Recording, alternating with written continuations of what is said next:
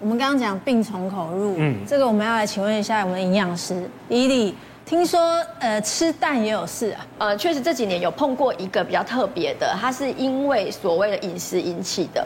他是一个四十八岁，他在做那个业务公关，然后他的工作量其实蛮大，因为你知道做业务公关，他其实没有所谓的正常上下班，所以他十年内他就胖了二十五公斤，然后他考虑要结婚，所以因为这个动机，他决定要减肥，所以呢他就用了就是呃三个月的时间，然后他每天哦。一到礼拜一到礼拜天，他说他每天一到礼拜五都是上健身房，然后上健身房之后呢，他就会在健身房之后，他就会吃大概六到七颗的茶叶蛋或水煮蛋，反正他就是以蛋白质为主。太多了。对，因为我不知道大家记不记得，就是以前就是有有一个研究说，哎，一一天就是人一天吃大概六到七颗的蛋是没有问题的。对。那这个研究其实大家都只有听一半。因为六到七颗蛋其实是占你成年男生一天的蛋白质的量了。其实你可以吃六到七颗，但是问题是你就不能吃其他的肉类。可是他的吃法是，他在健身完之后吃六到七颗蛋，再泡一杯的蛋白粉，然后他其他餐还是正常吃。太多了。然后他是不是瘦下来了？也长肌肉了。可是为什么他会肾脏出问题？其实他也没有去检查，他为什么会发现他自己有问题？他甚至他出现两个症状。第一个就是刚刚在讲的尿尿的时候，他发现有泡泡。嗯嗯。第二个，他讲一个很明显，就是说他觉得明明他就有健身，他有瘦下来，照道理说他精神应该要很好。他说他觉得他疲劳。嗯。他就奇怪，运动不是会让你觉得好像比较元气元气比较好嘛？可是他怎么觉得越运动越疲劳？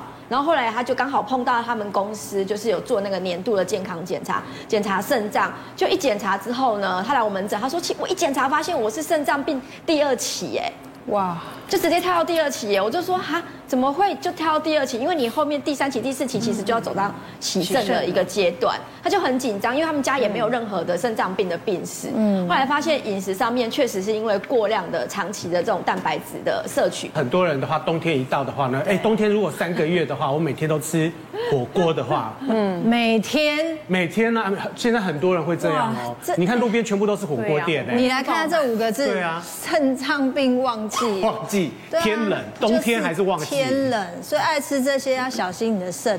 这些为什么？为什么最后猪肉刷刷锅怎么了？所以，我如果牛肉刷刷锅每天吃就没事吗？其实牛牛肉牛肉也是啊，因为那个刷刷锅其实是所谓的吃到饱的刷刷锅了。哦，就是说如果吃到饱，通常大家进去一定是肉类吃到饱嘛，因为不可能去吃菜吧，对不对？所以大量的蛋白质其实对肾脏来讲其实是有影响的。这里面这里面全部的锅都有了，然后有那个刷刷锅，有羊肉锅，然后还有麻油锅。最恐怖居然是他，你最爱哪一个？我，我麻油麻油鸡耶，我最我最喜欢是这个。你喜欢 number one？嗯，对啊，我觉得这个才会有暖乎乎的感觉，对，全身都热起来了。对啊，而且麻油鸡又香好好吃哦，而且又香，对，又香又香，而且还要找那种全。全全酒，全酒，全酒，对对对对对。一来告诉我们大家，如如果我硬要吃锅，怎么吃可以不伤肾？第一个就是蛋白质的部分嘛，所以尽量不要去就是一直吃所谓的吃到饱的那种肉类很多的火锅，这样 CP 值才高啊。对呀，我一定要 找吃到饱的。对你，你不会说一个礼拜，如果说哦，你可能吃一次。那可能也不会说因为这样子而导致肾脏发炎，嗯，但是这样子可能会导致你慢慢肥胖，那肥胖也是造成那个我们在讲伤肾的风险，哦，所以其实肉类太多其实也会造成风险。第二件事情呢，其实我们会讨论到所谓的就是呃海鲜痛风锅。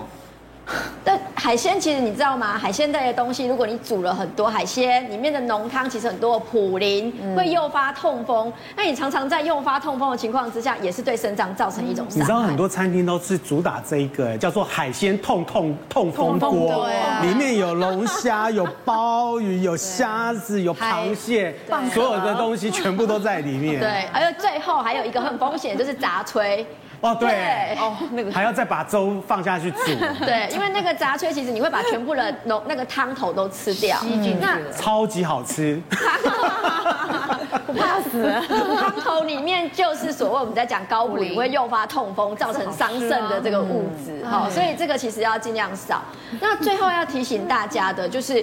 确实要预防高血压，因为高血压跟肾脏其实是息息相关哦。嗯，那高血压呢，我们最重要就是营养师会叮咛你，第一个除了不要喝汤之外，第二个所谓的沾酱问题，就是因为沾酱是你自己加进去的嘛，这个你可以控制嘛。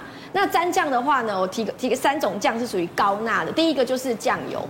嗯，所以很多人其实，在吃火锅的时候，不是都会沾酱油嘛？对啊，对，所以这个酱油它是属于高钠，尽量选择比较偏，就是类似像日式、淡式的这种酱油，薄盐酱油比较好。对。那第二个就是醋，黑醋不行。对，其实醋有分健康吗？对，醋有分黑醋跟白醋。对。那黑醋的钠含量是白醋的三倍以上，所以如果你喜欢加醋的朋友，请你选择白醋，它是属于比较低钠的。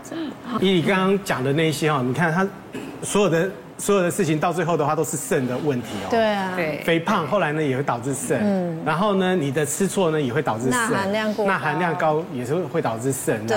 啊，还有这个水分摄取不足。这个是不是以你一天就是要像我们算的体重乘以三十趴？对，其实我我特别强调就是说水分正常人的话，通常就是比如说你是六十公斤，你乘以三十是一千八百 CC 的水分。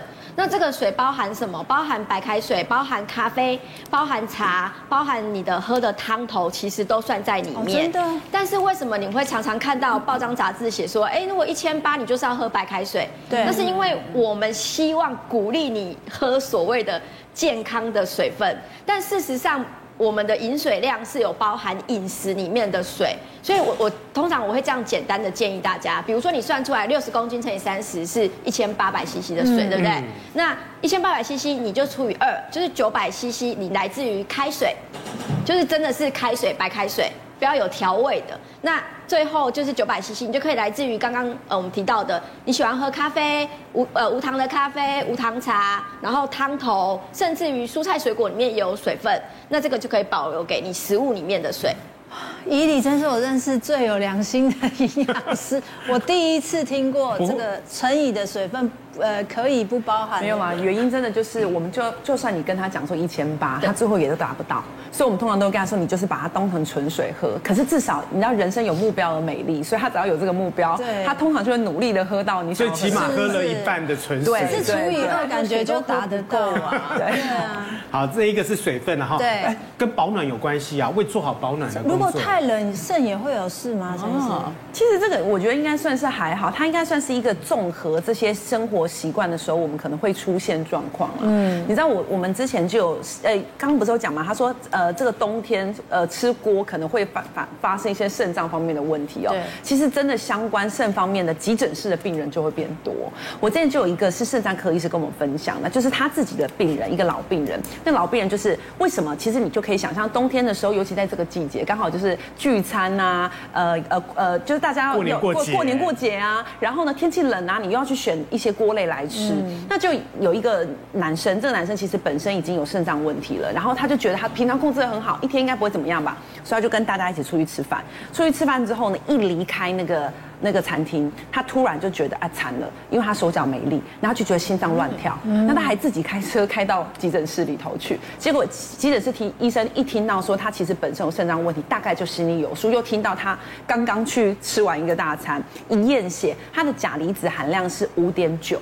这个叫做高血钾，高血钾会怎么样？大家可能比较没有概念，就觉得电解质不会变动，应该没差多少吧。当你的血钾指数过高，可能会引发心律不整，最严重会立刻可能马上就致命的风险。哦，所以后来那个病人就赶快紧急处理，不过还好时间点算是取的比较早，所以他其实后来这个问题是有控制住。所以我觉得应该是说冬天的一些习惯会让你诱导更会做这些伤肾的行为。你知道现在哈，因为网络很发达，所以很多人都会传那些偏方，对啊，就。是早安图、晚安图啊，那些哈群组，然后就会开始朋友圈就会开告告诉你一些偏方，不是只有说呃治疗这个治疗那个的偏方，还包含了什么肥减肥的，减肥的偏方，他也会告诉你啊。那呃有没有减肥倒在其次，不要在伤后来在减肥的过程里面呢伤了自己的身体，对，会伤肾。对，可是因为我们这台湾人很爱喝咖啡，嗯，但美国研究喝咖啡是会伤肾的。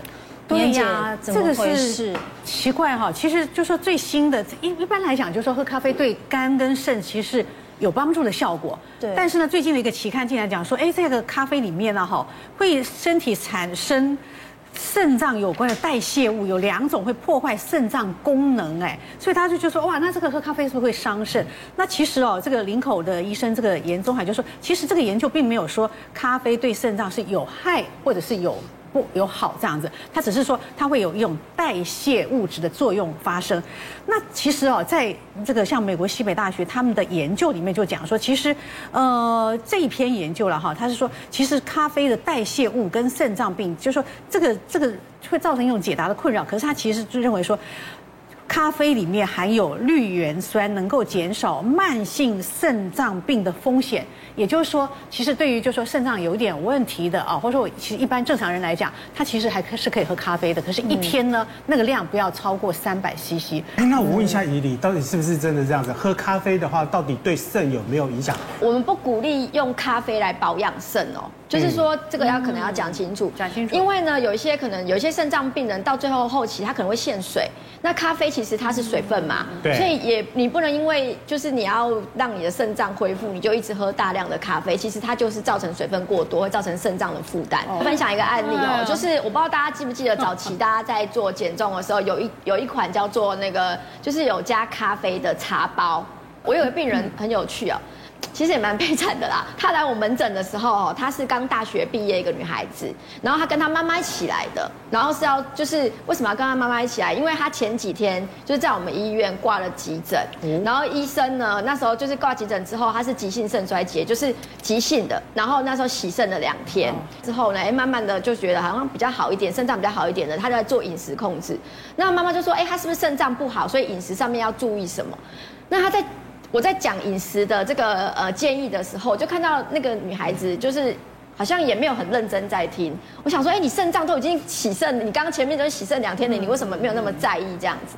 后来她妈妈在我诊间的时候，就刚好接到一通电话，她就走，妈妈就走出去了。然后那个那个小女生，她跟我说，她说其实啊，她为了体重这件事情，她在大学四年，她都有喝一个一款所谓的咖啡，有带咖啡因的。减肥茶包加上利尿剂，就是急性肾衰竭发生的原因，是因为他其实是长期在做减肥，然后吃了这些。我说：“那你这些东西从哪里来？”他说：“其实是我一个朋友给我的，我每次都跟他买。”就是刚刚其实庆学哥讲到，就是你其实来路不明，但是因为你吃了有效。他说：“我每次吃了之后，我就觉得我自己就是水分就少了一一两公斤，就每天早上起来称体重，我就觉得很开心。”所以他其实觉得有效，可是这样长期下来，其实对肾脏是一种伤害。